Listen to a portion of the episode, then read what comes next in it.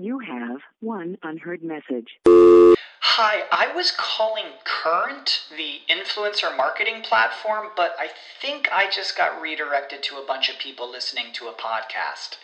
Well, anyways, I was calling Current because I was told they could help get my brand set up on TikTok Shop and even build out an affiliate program of content creators promoting my brand. And even have those content creators go on live streams and promote my product there. Wow, I could really use Current. I also heard that the brands they work with are making millions in sales. I guess I'll just go to their website at current.tech. This is the story of the one. As a maintenance engineer, he hears things differently. To the untrained ear, everything on his shop floor might sound fine, but he can hear gears grinding or a belt slipping. So he steps in to fix the problem at hand before it gets out of hand. And he knows Grainger's got the right product he needs to get the job done, which is music to his ears. Call, clickgranger.com, or just stop by. Granger, for the ones who get it done. All rise. Welcome to the Cyber Law and Business Report. Get the top story on the hot button internet legal topics of the day. This is your home for the latest on internet law and policy. Hear the latest net trends impacting business and have your questions answered right here. This is the Cyber Law and Business Report. Now, please welcome your host, the founder of the Internet Law Center, Bennet Kelley. Good morning. This is Bennet Kelley. Um, please be seated. We got a great show for you today. Um, we are broadcasting. We're back in Santa Monica, where it's a, uh, somewhat of a gloomy looking day, which is probably good considering the drought. We probably could use some rain. But we have a special show today. We're, we're um, bringing back an old guest. In fact, our very first guest, um, Chris Olsen, um, who is the deputy director of the Bureau of Consumer Protection at the FTC, and um, he appeared on show number one. Um, our very first question, and this and this mic went to Chris, and um, so we were talking to him about the latest going on with the FTC and privacy, the Internet of Things, as well as um, their interactions with the Federal Communications Commissions on privacy. Um, Chris, are you with us? Yes, Bennet. I'm happy to be here. Uh, it's uh, it's been a while since the first show, but I'm I'm pleased I'm pleased to be back. We'll we'll have you every 181 shows. of course, the downside is that you have to do another 181 shows. But um, welcome back, and um, Chris is someone I've known for quite some time. Actually, he we um, we practiced together at uh, Howrey and Simon in Washington D.C. And Chris, you're you're um, it seems like your experience is really connecting up now because you actually started at the Federal Communications Commission after you left Howrey. Yes, I did. I, I started there um, shortly, or not long after the Telecom Act of 96 was passed. And there was a lot going on at the FCC then implementing that act and and enforcing a lot of the um, uh, market opening requirements in the act. So there was a lot of activity, a lot of growth in the telecom sector, and we had big long distance companies uh, fighting against big uh, Bell operating companies trying to get into each other's markets, and um, you know it was a very interesting time. And this was sort of pre uh, pre privacy days, but uh, it was a, a fascinating time to be there. And and so then you jumped in 2007 to the FTC. Who was the commissioner then? Um, the uh, chair of the FTC when I joined. This, I think there was a um, Leibowitz or. Uh, no, Jon was not the chairman yet. Bill Kovacic was the chairman for uh, a time period. Actually, when I first joined, I believe uh, Deborah Majoras was mm-hmm. uh, finishing her her tenure. Um, and then we had a period with Bill Kovacic, who's occupied you know almost every significant position uh, at the Federal Trade Commission, and then Jon Leibowitz took over from from him, uh, and now we have Edith Ramirez, of course. And um, when you first came on, we were talking. Of, the FTC had just completed its series of roundtables, um, kind of getting their arms around um, the changes in privacy since they last tried to address it, and you know, at the end of the Clinton administration, and um, and at that time there was just a lot of change, and you guys were trying to get your arms around it and figure out what what should be an appropriate approach to privacy, and and now, it, it, and the one challenge it seems you had is each you know the longer you progress, there's more actors, um, and it just gets more complex. And and now you have a new layer, which the FTC just um, issued a report on, and after after doing a great deal of study on, and that's the Internet of Things. You know, you yeah, have that's right. these passive actors collecting collecting data, and um, you know, thinking back to when you were first on the show in 2010. I mean, uh, how what on a scale? You know, how much more complex is it now than it was just four years ago? Uh, it's it's it's almost infinitely more complex, and and you know the what has stayed the same is the the fact that com- the complexity um, and the technological growth um, and the and the complications or complexities that that that growth brings that has stayed the same. Uh, you know the the privacy division, the FTC has been involved in privacy for many years, but um, you know the division itself that was devoted to privacy is is not that old. It was formed in 2006, and when we were doing the roundtables, you know the mobile marketplace was really not nearly as well developed as it is today. Uh, you know, if you look back at the uh, mobile app marketplace in 2006, you know, there were there were no mobile apps. Um, today, I think we're up over, I don't know, 1.3 billion apps. Um, and so the possibilities for data collection have just kept expanding and expanding. Uh, and as you know, you know the the costs of storing data have plummeted. So there are a lot of companies in a position of collecting data, storing it for indefinite periods of time, and making use of it. And um, you know that's one of the issues that prompted our our inquiry into the Internet of Things. Uh, new technological development where you know companies are taking advantage of low um, data storage costs, uh, the ability to collect data um, pretty much 24 7.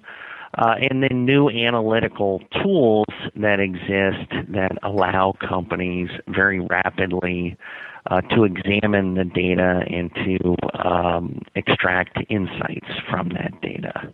And, and you look at you know, back to the kind of the analysis you were doing with the roundtables, you know, the interaction with the consumer is that in you know you're downloading this or you're going to this website.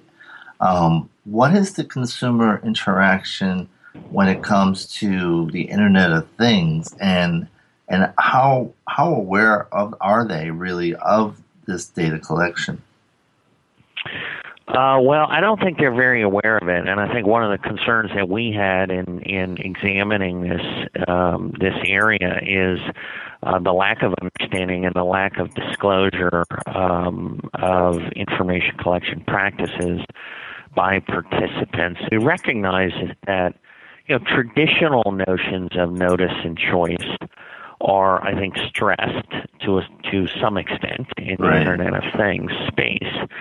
Uh, but that doesn't mean that the uh, providing uh, a notice to consumers of what you're collecting is any less important. And in some of the recommendations we made in our report, we um, you know promoted uh, innovative ways for companies to provide disclosure to consumers, whether it's an out of band disclosure through you know a separate email, uh, through you know perhaps using QR codes. Um, through icons, you know there are there are mobile icons that identify location tracking. So we think there are ways to do this, and we think it's an important element uh, in many ways of educating consumers, but also uh, promoting accountability by companies so that they have to describe what it is they're doing. Um, but you know there are challenges here. We just had a consent decree involving um, you know, a company that was involved in tracking consumers' mobile devices through uh, shopping malls and made certain promises about the ability of consumers to opt out, but the uh, promises were not fulfilled. There was not an effective means of opting out on the website that the company offered, despite its promises to, to give consumers that option. So, you know, and that's a classic example of consumers not really being aware of what's going on because the, the devices were simply the, the transmission of the device identifiers was just being collected by a, a company that was hired by the by the mall. Now, one thing the uh, the report um, identifies is, is, I guess, a desire um, for you to, to, for businesses to consider whether less is more. Um, consider data minimization. Consider how long do you really need this data. And That's right. Uh, how receptive is the business community to that notion? That's a great question, Bennet. You know, I, I think, um, you know, uh, perhaps publicly they may be slightly more receptive than than they are privately. Uh, you know, I think it's fair to say that that um, aspect of our recommendations was was probably or is probably the most controversial. I think Commissioner Ohlhausen had something to say about that in her uh, statement on the report. Um, you know, our belief uh, at the staff level is that this is um, a, a, critical component of accountability. It's really part of a responsible privacy by design uh, practice.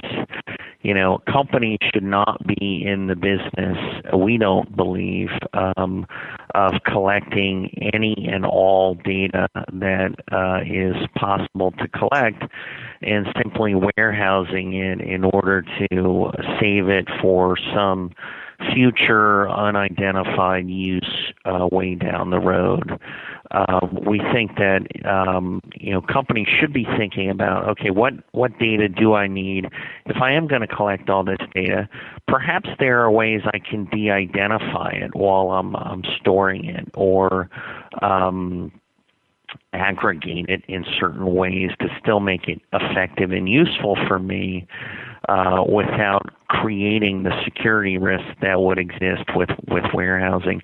And having companies go through the thought process of um, contemplating ways to reduce those risks of collecting huge stores of data uh, for potential future uses. We think that's an important accountability process. And and so this last uh, enforcement action was it was was that one that was one of the first you guys have had in that space. Uh, that it was one. Uh, it, yes, it was uh, one of the first we've had. Certainly in the in the sort of mall tracking um, space, uh, and it's one of the first Internet of Things actions. We actually had a, one a couple of years ago um, against a company uh, called TrendNet that was involved in selling security cameras to uh, homes and businesses. You know, for use in uh, monitoring your your local business and for consumers in you know installing in their homes so they can monitor their uh, kid's bedroom or their office and um, you know we they, they had made some uh, pretty direct security representations and they had implemented software in a way that we alleged was um, was really faulty. I mean, they had a, a default password, for example, for testing the software that that wasn't changed, and um, and, and there were other measures that uh, created vulnerabilities that allowed people to post online um, instructions or guidance for how to hack into these webcams. And uh, a number of webcam feeds were made publicly available. Um, and that's you know that's one of the first examples we had of an internet-enabled device, uh, you know, a home webcam that right.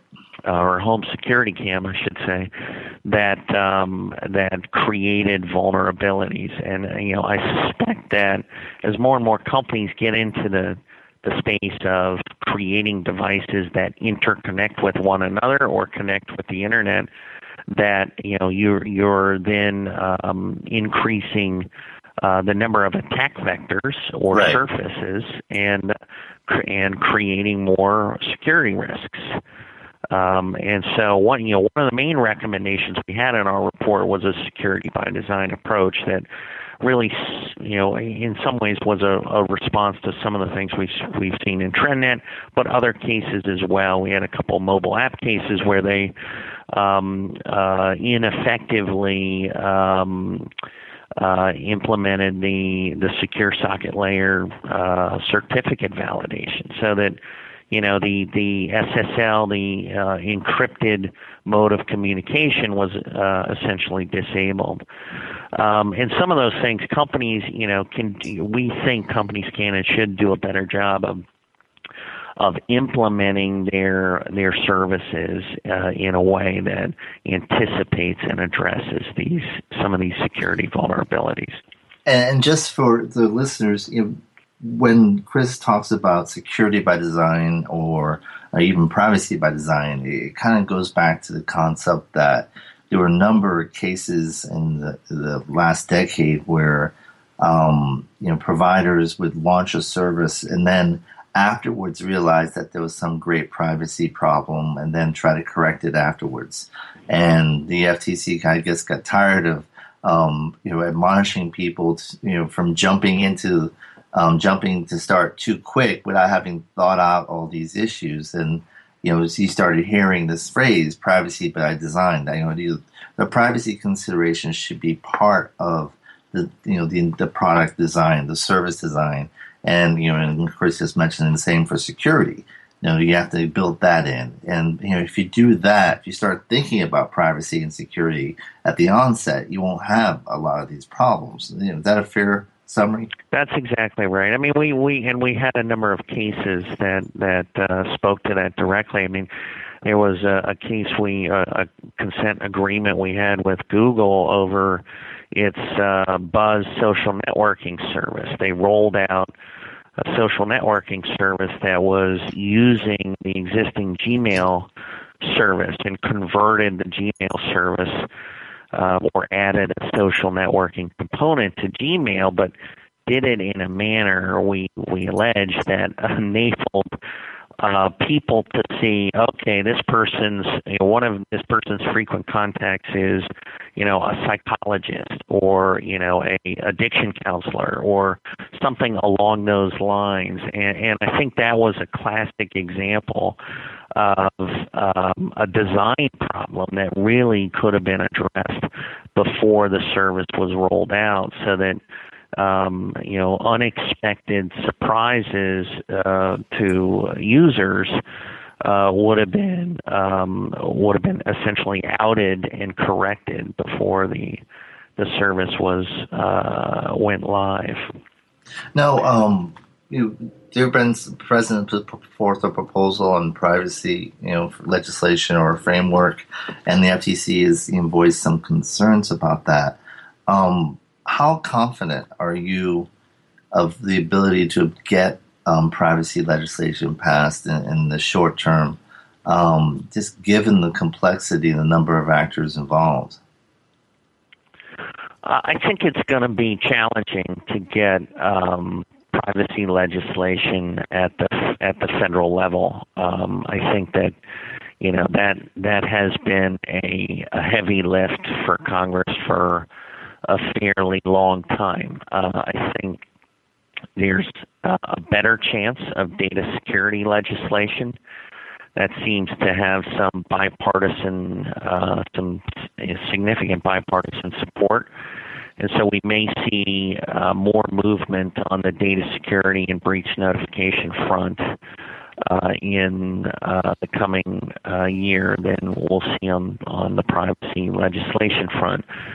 Um, you know, whenever there's uh, inactivity at the federal level, or or whenever um, you know it, there are complications in getting legislation passed federally, a number of states get involved, and it wouldn't surprise me if California or um, New York or Massachusetts or Illinois or some uh, other uh, uh, consider additional legislation uh, at the state level. Well, um, I, I, I kind of concur with you on that, but we're going to take a short break. When we come back, we're going to talk about um, the FTC and FCC's cooperation on privacy. You're listening to the Cyber Law and Business Report only on WebmasterRadio.fm. Stay tuned for more of the Cyber Law and Business Report after this brief recess for our sponsors. Reinventing keyword research, simplifying campaign optimization, redefining competitive analysis. SpyFu brings you an entirely new way to find the most profitable keywords for your SEO and PPC campaigns. New tools, new data, and a brand new look. We've streamlined SpyFu so that you can optimize your search engine marketing more efficiently, more accurately, and more intuitively. Visit spyfu.com. That's S P Y F U.com and start downloading your competitors' keywords now. Try it free. Whether you are an online business or domain name investor, you need access to the best names. With over 270 million domains already registered, finding the right names at the best price requires a great wingman. Namejet.com puts you in the pilot seat by giving you fast and unparalleled access to some of the best premium and expired domain names on earth. As the number one domain name auction platform, Namejet.com is the best place to find domains for your business or investment. So light the afterburners to the domain name aftermarket and fly over to namejet.com at Mach speed to get great domains today. Namejet.com. Creating a website is not an easy task, and there are so many companies to choose from. How do I know which one is best? It's a big jump making your site mobile friendly, generating sales, and answering questions with no struggles. If you want to come out on top, you need Frog on Top. At Frog on Top, we take the time to make your site generate money, not just look good. Our team of experts are WordPress savvy, and our customer service is leaps ahead. See why we say our websites are designed better by leaps and bounds by going to frogontop.com. Frog on Top, your one stop solution for the web. Frogontop.com. The best gavel to gavel legal news and information on the net is right here. This is the Cyber Law and Business Report, only on WebmasterRadio.fm. And we're back. We're talking with Chris Olsen with the FTC, um, and which recently just celebrated its centennial, and um, also had its first visit from president since President Theodore Roosevelt visited shortly after the FTC was formed. What was that like, having um, POTUS in the House? Uh, well, that was quite a quite an event. You know, as as you mentioned, the president, um, the sitting president, has not visited the FTC in many decades, and so it was uh, it, it was a great. Um, uh, a great uh, sign of the president's support for the mission of the agency, and uh, people were were very excited to have him here. And it was even more notable that he was here to speak on privacy issues, uh, which is obviously something of great significance to the agency and, and of personal significance to Chairwoman Ramirez. So it was uh, it was a very exciting uh, event. We were happy to have him here. Now you know, you've you know you've worked in the FTC and the FCC. Um, you've had a number of colleagues who have gone to the Justice Department and other departments. You know, is there a sense that the FTC is is more highly regarded than maybe other branches? Uh, yeah, um, well, I, I don't know. I'm, I may not be the best person to ask about that, and I, I will say that there are differences really among the agencies. So it's it's almost like uh, a little bit of apples and oranges. I mean, the FTC is you know we are we're not a regulator as the the the tradition in the traditional sense of the word. Right. we're an enforcer. I mean we are an enforcement agency. That's what we do at our core. Um, you know the fcc is a regulator. I mean they they a lot of their work is built around uh, rulemaking. Um, and so that is a a very different function than one the FTC performs. Um, and then DOJ is, you know, DOJ is is really all about law enforcement too. So, you know, I think there's a healthy respect for um, for all certainly all three of those agencies, and of course we have the new the new bureau as well, the Consumer Financial Protection Bureau, which. Right um, which has developed, attracted, and developed, you know, a very strong body of of folks over there. So, you know, I I think um, you know, and since I've been here, the, you know, people have moved back and forth between the FCC and the FTC, and you know, as you noted, people go to DOJ. I mean, I think that's a good sign that you know, among the folks who work in this area in Washington you know there's a, a good sense that there are are great opportunities and uh, um, and good work being done um, you know in in all uh, three places and four places actually. Now, what you worked in two the FTC and the FCC, and the FCC has been in the headlines a lot this year because of their work on net neutrality and um, exercising authority in Article Two and um, the Communications Act. And so there's talk of almost of a, a turf war, possibly between the FTC and the FCC on the issues of privacy. And um, but it may, and as you point out, you know that may not be an appropriate um, um, characterization just because of the different roles. You're an enforcement body; they're a rulemaking body. Yeah, they although they they do have an enforcement bureau and they have a they definitely have a a role to play in enforcing the rules uh, that they implement. Um, and I, can tell you, you know, from my time at uh, the FCC, you know, privacy was not a big priority. Um, just because there were, I think, more significant things going on at the FCC at the at the time.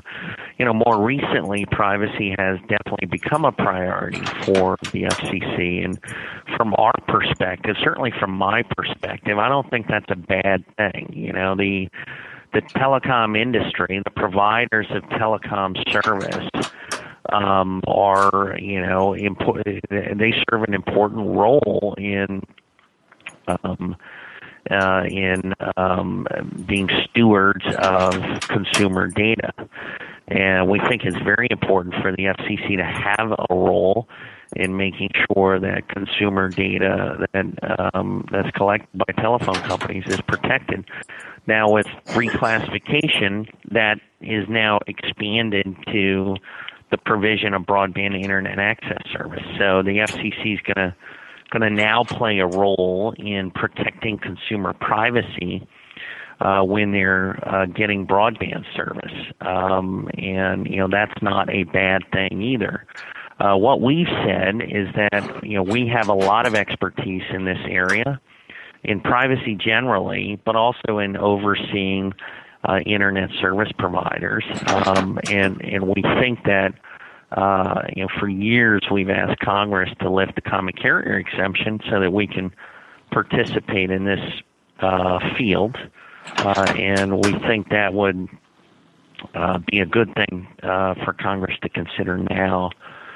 Um, but you know, even if Congress doesn't consider it, we're working with the FCC closely as they approach privacy and security issues in the broadband space and we have a good collaborative working relationship. And um, what are these? What are the major challenges there in privacy in the broadband space? Well, you know, this goes back to um, the uh, news stories about the Nebuad and Phorm uh, activity right. several years ago. I don't know if you you remember that, but there's oh, I do very you know, well. Yes, there's always been concern about um, companies, the broadband internet service providers and broadband providers, being in a position to access all the data that you know flows uh, through uh, the customer's uh, broadband connection and mining that data for particular purposes and you know this is the the deep packet inspection um, concern. And this actually came up. There was a workshop that the FCC convened and I participated in a couple weeks ago, and, and this was a topic of discussion there. Broadband providers have access to a lot of data about customer activity online. And if they can access that data and uh, draw conclusions about what kinds of people their uh, customers are and crunch that data for marketing purposes or share that data, um, then you know there's going to be significant consumer concerns about that, um, and that's what happened with NebuAd and Phorm. There was uh, an experiment and a huge backlash, public Yes. backlash. I, I forget the gentleman who said it. Um, he's very well known in the space, but he said, bas- he said the, the just because you can do something doesn't mean you should, and he Right. raised the ickiness factor, and it's Yeah. a, it's a label that's stuck, and but it is actually you know for you as a regulator, I imagine that's a fair barometer. You know, if the consumer, since you regulate unfair, you know, actions, if something is icky, it more likely than not is unfair. Uh, well, um, it, it certainly raises our antenna. I'll, I'll put it that way. I mean, we, you know, we have. You're not going to have an ickiness bureau. We we we have a pretty pretty fairly um, well delineated uh, standard in our statute for unfairness, um, and it's a three part test, and we have to meet every element of the test, and so there are limits to our um, unfairness authority, and that's and that's appropriate. I mean, you know, i- icky can be. I mean, there are some things that are so icky that nobody's ever going to raise concerns about, and we've had those cases. Um, but then there are, as you go down the continuum, you know, one uh, something could be icky to one person, but not to another person. So it's it's appropriate for us to to uh, to follow this test that we've got in the statute to make sure that you know we're um, our actions are well um, justified and grounded, uh, and to provide assurances to you know Congress and industry that um, you know we have well defined limits and we're not acting on any individual person's whim. Now, one area where you guys cross over is the um, in the area of your where you're right now have an enforcement action going on against AT and T for throttling uh, Right. unlimited data users. And you just recently won a victory. AT and T tried to argue that well, it, that's exclusively when the FCC's per domain, so you you can't um, you know they tried to dismiss the claim on that ba- that basis, and it was denied. Um, is that something you work with the FCC on, or you just kind of coordinate uh, or inform them of, or you know, what is the role of the FCC in that type of enforcement? Well, um, I can't speak to that specific um, case uh, directly, uh, but I can say that we we have coordinated extensively with the FCC on a variety of enforcement matters that involve overlapping jurisdictions. Um, and you know, we had a couple of recent cases, for example, involving T-Mobile and AT&T, uh, involving mobile cramming. Um, you know, uh, imposing unauthorized third-party charges on consumer phone bills. And we worked very closely with the FCC and all state AGs on both those cases. So that's a model that you know you you can if there is a significant matter uh, involving uh, jurisdiction that may be overlapping jurisdiction, it's probably safe for you to assume that there have been discussions between the FCC and the FTC about who's doing what, and let's make sure we're not stepping on each other. So Let's make sure we're not duplicating efforts. Um, let's make sure we're using, you know, our our respective limited resources uh, in the most uh, efficient way possible. Now, one, um, you have uh, your, your workshops are always very informative and often set the debate for future action. and um, from you know, your initial spam conference in 2003, you know, going into go moving forward on spyware and some of the other issues. Um, you have one coming up on the sharing economy. Are, are you involved in that at all? Um, the Bureau of Consumer Protection is involved in that, definitely. Um, I have not been uh, directly involved in that myself, but I know that that's a uh, significant uh, initiative for us. And, and what, do you know what generally what is the con- the concerns from the FTC about the sharing economy? You know, I think it's I, I think we want to examine um, you know what the potential uh, consumer protection uh, issues are um, that are implicated by that. You know, there are a lot of new services coming out, like like you know Uber and Lyft and Airbnb. Um, you know, these services actually are not not all that new anymore at this stage, but right. they're not they're not in the traditional um, mode of you know large companies providing services directly to consumers. They are companies or platforms that enable consumers to interact directly with other consumers. Right. And so we want to examine okay, are there are there consumer protection uh, concerns that these new uh, platform products or platform services raise? or their privacy issues that that companies who provide these platforms ought to be considering? Are there consumer protections in terms of you know advertising or in terms of you know um, you know clear disclosure of of pricing that uh, companies ought to be considering? So it's a it's a workshop actually that's that's going to involve um, you know a, a number of different groups within the agency because the issues are, are cross cutting. Yeah, and for I believe, for example, uh, not to single out Uber, but I believe that they've had some issues over injuries, and you know, and they're saying, well, you know, we're not, you know, we're not. The cars aren't isn't ours. It's you know, we right. we we hook you up with the driver, and right. so we're not responsible. And I, you know, and that may be whether or not that's you know valid or not. Um, I the consumers most likely are not aware of it.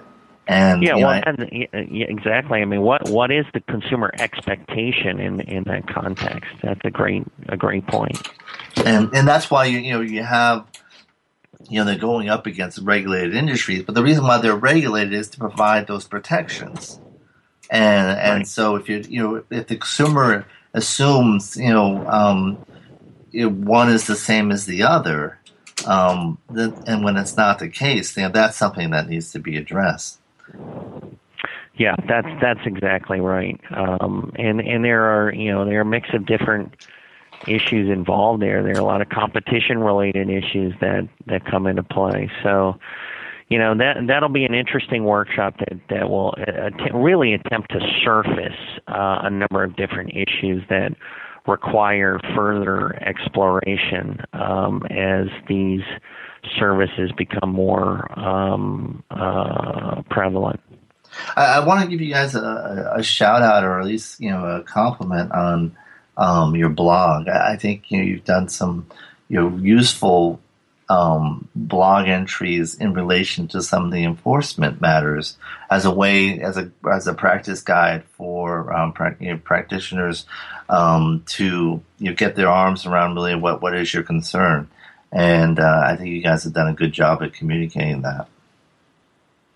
Well, that's that's great feedback, uh, Ben, and I appreciate that. I know the our folks in the consumer and business education division, um, you know, devote a lot of time to um, to that blog, and you know they've got a tremendous number of subscribers at this point, and uh, we've gotten a lot of great feedback on it.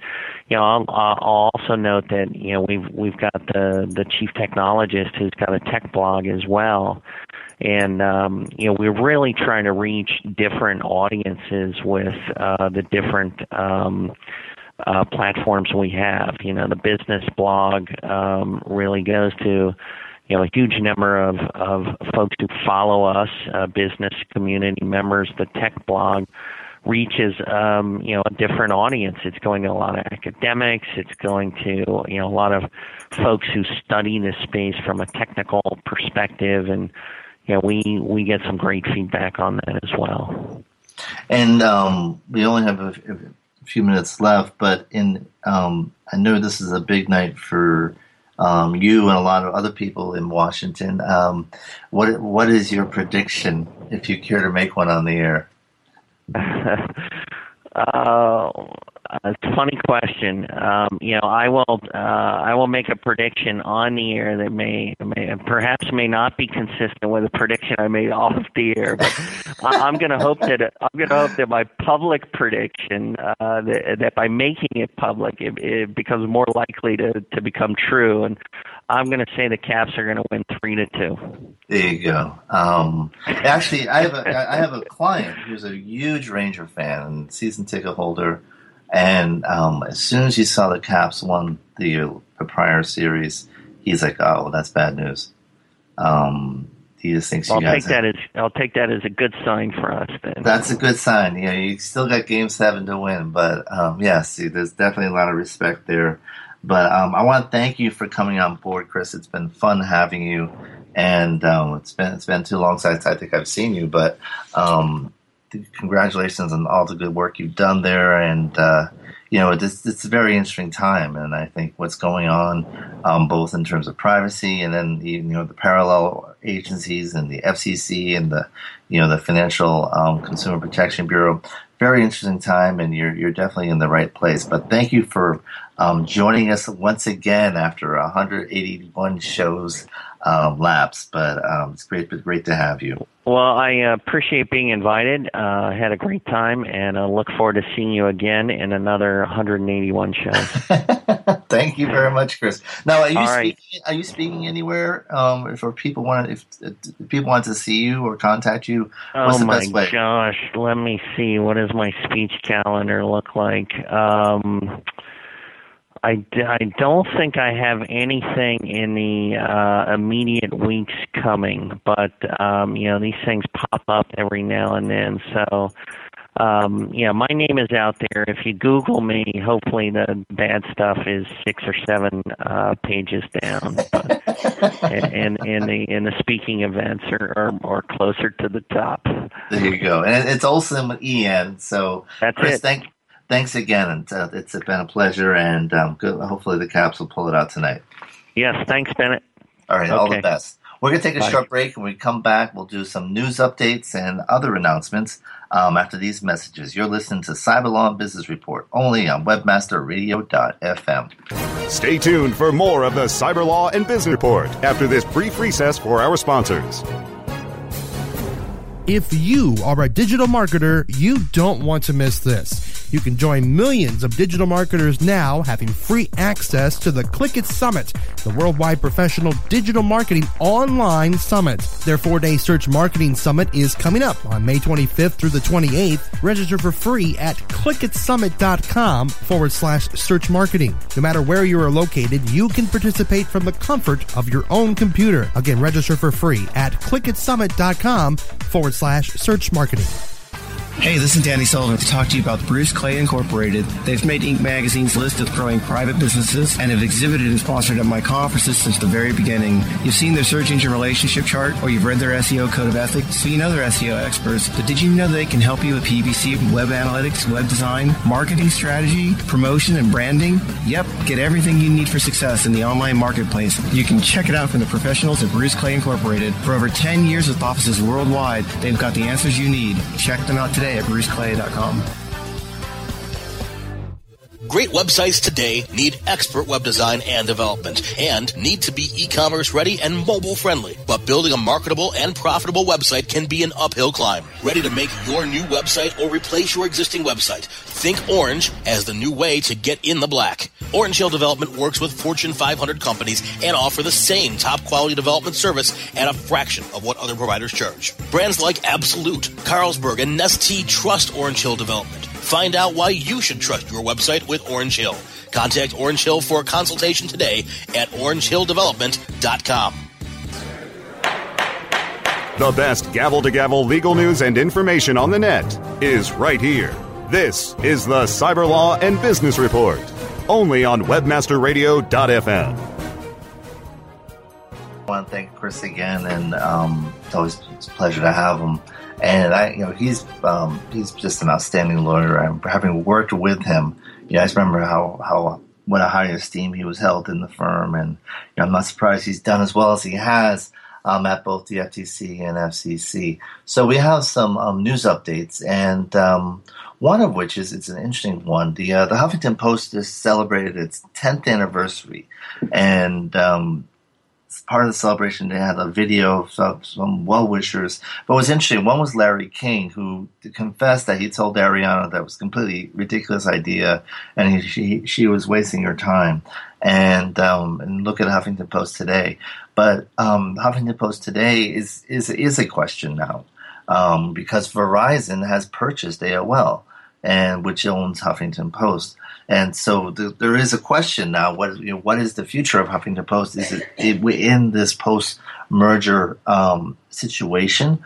Um, but the Wall Street Journal has an analysis that says that you know Huffington Post produces a lot of video, and video content is really what um, was driving the Verizon acquisition. So um, we'll, we'll, wait to see. But congratulations to Arianna um, on 10 great years, and it's been a pleasure, and I'm proud to be part of that. Um, secondly, um, by the way, all information about today's show and um, the news updates, etc., are available on our blog, which is at cyberlawradio.wordpress.com. And we have you know background on Chris and on the, the FTC issues he talked about. Um, in addition, there's one other issue, a couple things I want to mention. Um, one is about uh, very tragic news coming out of Bangladesh. And so far this year, uh, we're now up to three um, bloggers who have been hacked to death by fundamentalists. And the, the most, last one just happened on Monday. Um, and he was hacked to death um, over, um, you know, challenging for his um, post challenging religious fundamentalism. And um, that's very disturbing. Um, another big development has been the uh, Second Cir- Circuit um, held that the NSA phone surveillance program um, exceeded the authority um, that was granted under the Patriot Act, and, um, and, which is expiring in a matter of 15 days. And so um, Congress is acting to try to um, ex- extend that authority, but now that it doesn't include um, the NSA's phone um, surveillance program. There's a lot of questions about what will happen.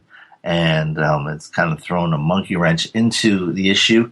Um, and so we'll be kind of talking about next time how Congress responds to this. Um, secondly, there was a major um, victory in the cyber harassment case.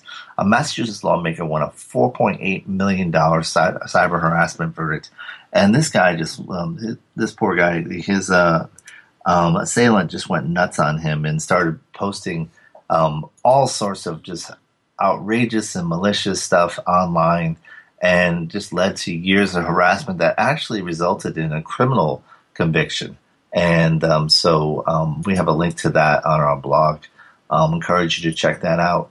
And um, another important thing I want to mention is that um, some upcoming events. And one of those upcoming events is um, Stan Stahl, who heads um, ISSA LA, the, um, the Information Security Services Association, and um, also has his own company, Citadel, and has been a frequent guest on the show. Um, he is putting together once again um, and outstanding the seventh annual Information Security Summit in LA is at the Convention Center. They have some really top names in cybersecurity going to be there, and that's June 4th and June 5th. Check it out. There's a link on the blog. In addition, I will be speaking. Um, if you if you heard heard us last week, we were talking about Yelp and uh, a lot of the issues that have come up were on Yelp and um, review based uh, issues and um, I'm on a panel actually with both Yelp's lawyers and several other lawyers, and we'll be talking about e-commerce best practices. Um, it's the 12th annual Stanford e-commerce best practices, and uh, that's June 8th at Stanford. And so, if you're um, going to be in Northern California, please stop in. Um, in addition, today, um, that earlier this week, um, UC, UC, Irvine um, law professor Erwin Chemerinsky, um, very respected um, academic, called for California to join what is a growing movement to harmonize bar admissions so that it's kind of you can more or less create a potential national platform so that you don't have people having to take bar exam after bar exam. And I um, I agree with that. And actually, there's a letter in today's Los Angeles Times by me on this point. And when I sat down, uh, when I moved from Washington to California, I had uh, been practicing long enough that I only, and I you know, only is kind of in question quotation marks, I only had to take two of the three days. You know, lucky me. And um, but I immediately stopped any complaining whatsoever when I sat down for the first day, and next to me was the former general counsel of one of the big three networks, and um, and he had actually um, you know stayed with those companies, with that company, but he moved to the business side, so he hadn't been actively practicing law within the last five years, and he was leaving that company to go to a, a big LA law firm. Um, and because of that, he had to take the bar again. I mean, that made absolutely no sense. And, you know, he mentioned to me that last time I took the bar was like 1970 something. And I said, okay, you win. but, you know, the bar, the process of admitting lawyers, and it, you know, definitely there's value. You want to make sure the lawyers are competent. This is somewhat of a consumer protection, you know, measure but also you want to, you know, we shouldn't be using this to create and limit competition in very high desirable areas like California, Florida, New York, and um, and I think that's what we've done. Um, you know, the law has now so much of it has you know national, uh, if not international implications, um, particularly in the age of e-commerce and the internet. Um, I think we should move to more of a national standard, and um, so I applaud um, Professor Chemerinsky, and I, I, hope that's what what does happen. And um, so um, that is it'd be good to see. I think it's such a hassle. I think we shouldn't be having to take these exams over and over again. I mean, I have no idea what, what the purpose of having, you know, the former general counsel of a, of a of a major network retake the exam. I, am sure there's no doubt he was competent to do what he was going to be doing. Um, today is also, I want to give a couple of shout outs. Um, yesterday was Yogi Berra's 90th birthday, and he's an American legend. But what's interesting today is that um, people, Yogi is now more mem- remembered for the Yogi Berraisms. Like um, the one I quoted yesterday was, you know, I, I always make a point of going to people's funerals because you know you want them to go to yours. and, uh, and he's become more famous for that. But people forget that he was actually an outstanding ball player, and some consider to be one of the best catchers of all time.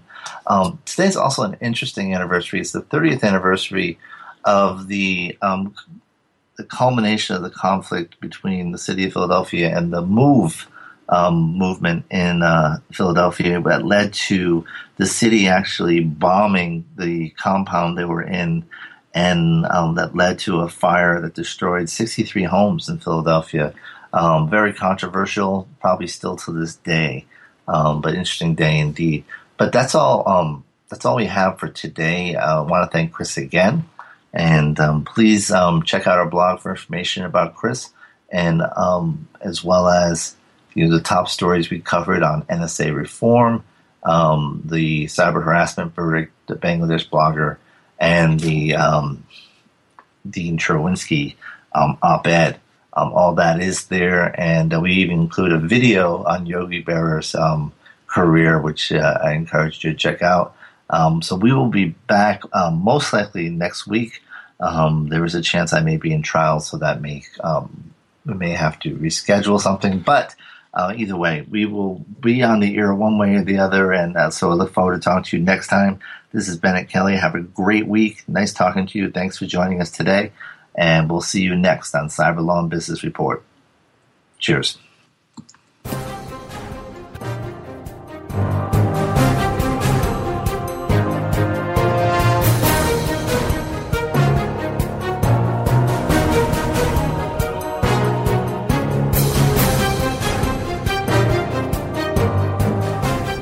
This has been a presentation of WebmasterRadio.fm, the world's largest business to business radio and podcast network. We welcome you to sample past episodes of this program as well as our complete library of programs on demand or on the air via our 24 7 live audio stream at www.webmasterradio.fm. The opinions expressed on this program are those of the guests and hosts and do not necessarily reflect those of webmasterradio.fm's management or sponsors. Any rebroadcast or redistribution without authorized consent of webmasterradio.fm is prohibited. Say goodbye to your credit card rewards. Greedy corporate mega stores, led by Walmart and Target, are pushing for a law in Congress to take away your hard earned cash back and travel points to line their pockets. The Durbin Marshall credit card bill would enact harmful credit card routing mandates that would end credit card rewards as we know it. If you love your credit card rewards, tell your lawmakers hands off my rewards. Tell them to oppose the Durbin Marshall credit card bill. Introducing Wondersuite from Bluehost.com, the tool that makes WordPress wonderful for everyone. Website creation is hard, but now with Bluehost, you can answer a few simple questions about your business and goals, and the Wondersuite tools will automatically lay out your WordPress website or store in minutes. Seriously. From there, you can customize your design, pick your brand colors, and add blocks. No custom theme or coding required. You'll get content suggestions that you can keep or revise, and with Yoast SEO built in, we automatically help you get found in search engines. From step by step guidance to suggested plugins to an AI powered help bot, our built in tools make WordPress wonderful for everyone. Whether you're a beginner or a pro, you can join over 2 million Bluehost users. Go to bluehost.com slash wondersuite. That's bluehost.com slash wondersuite.